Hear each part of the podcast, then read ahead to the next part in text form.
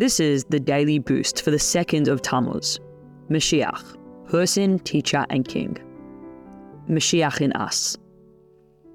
On the high holidays and festivals, we say, May it be fulfilled in us, as in the verse, On him will rest the Spirit of God, a spirit of wisdom and understanding, a spirit of counsel and strength, a spirit of knowledge and the fear of God.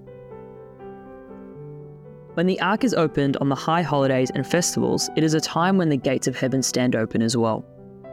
This is a unique opportunity to make special requests on behalf of our families and ourselves.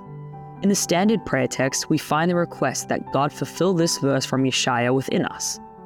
This is puzzling because the verse discusses the qualities of Mashiach. How can we pray that this verse be fulfilled within us? The answer is that every Jew has a spark of Mashiach. Therefore, each and every one of us can achieve in some way the perfection of Mashiach.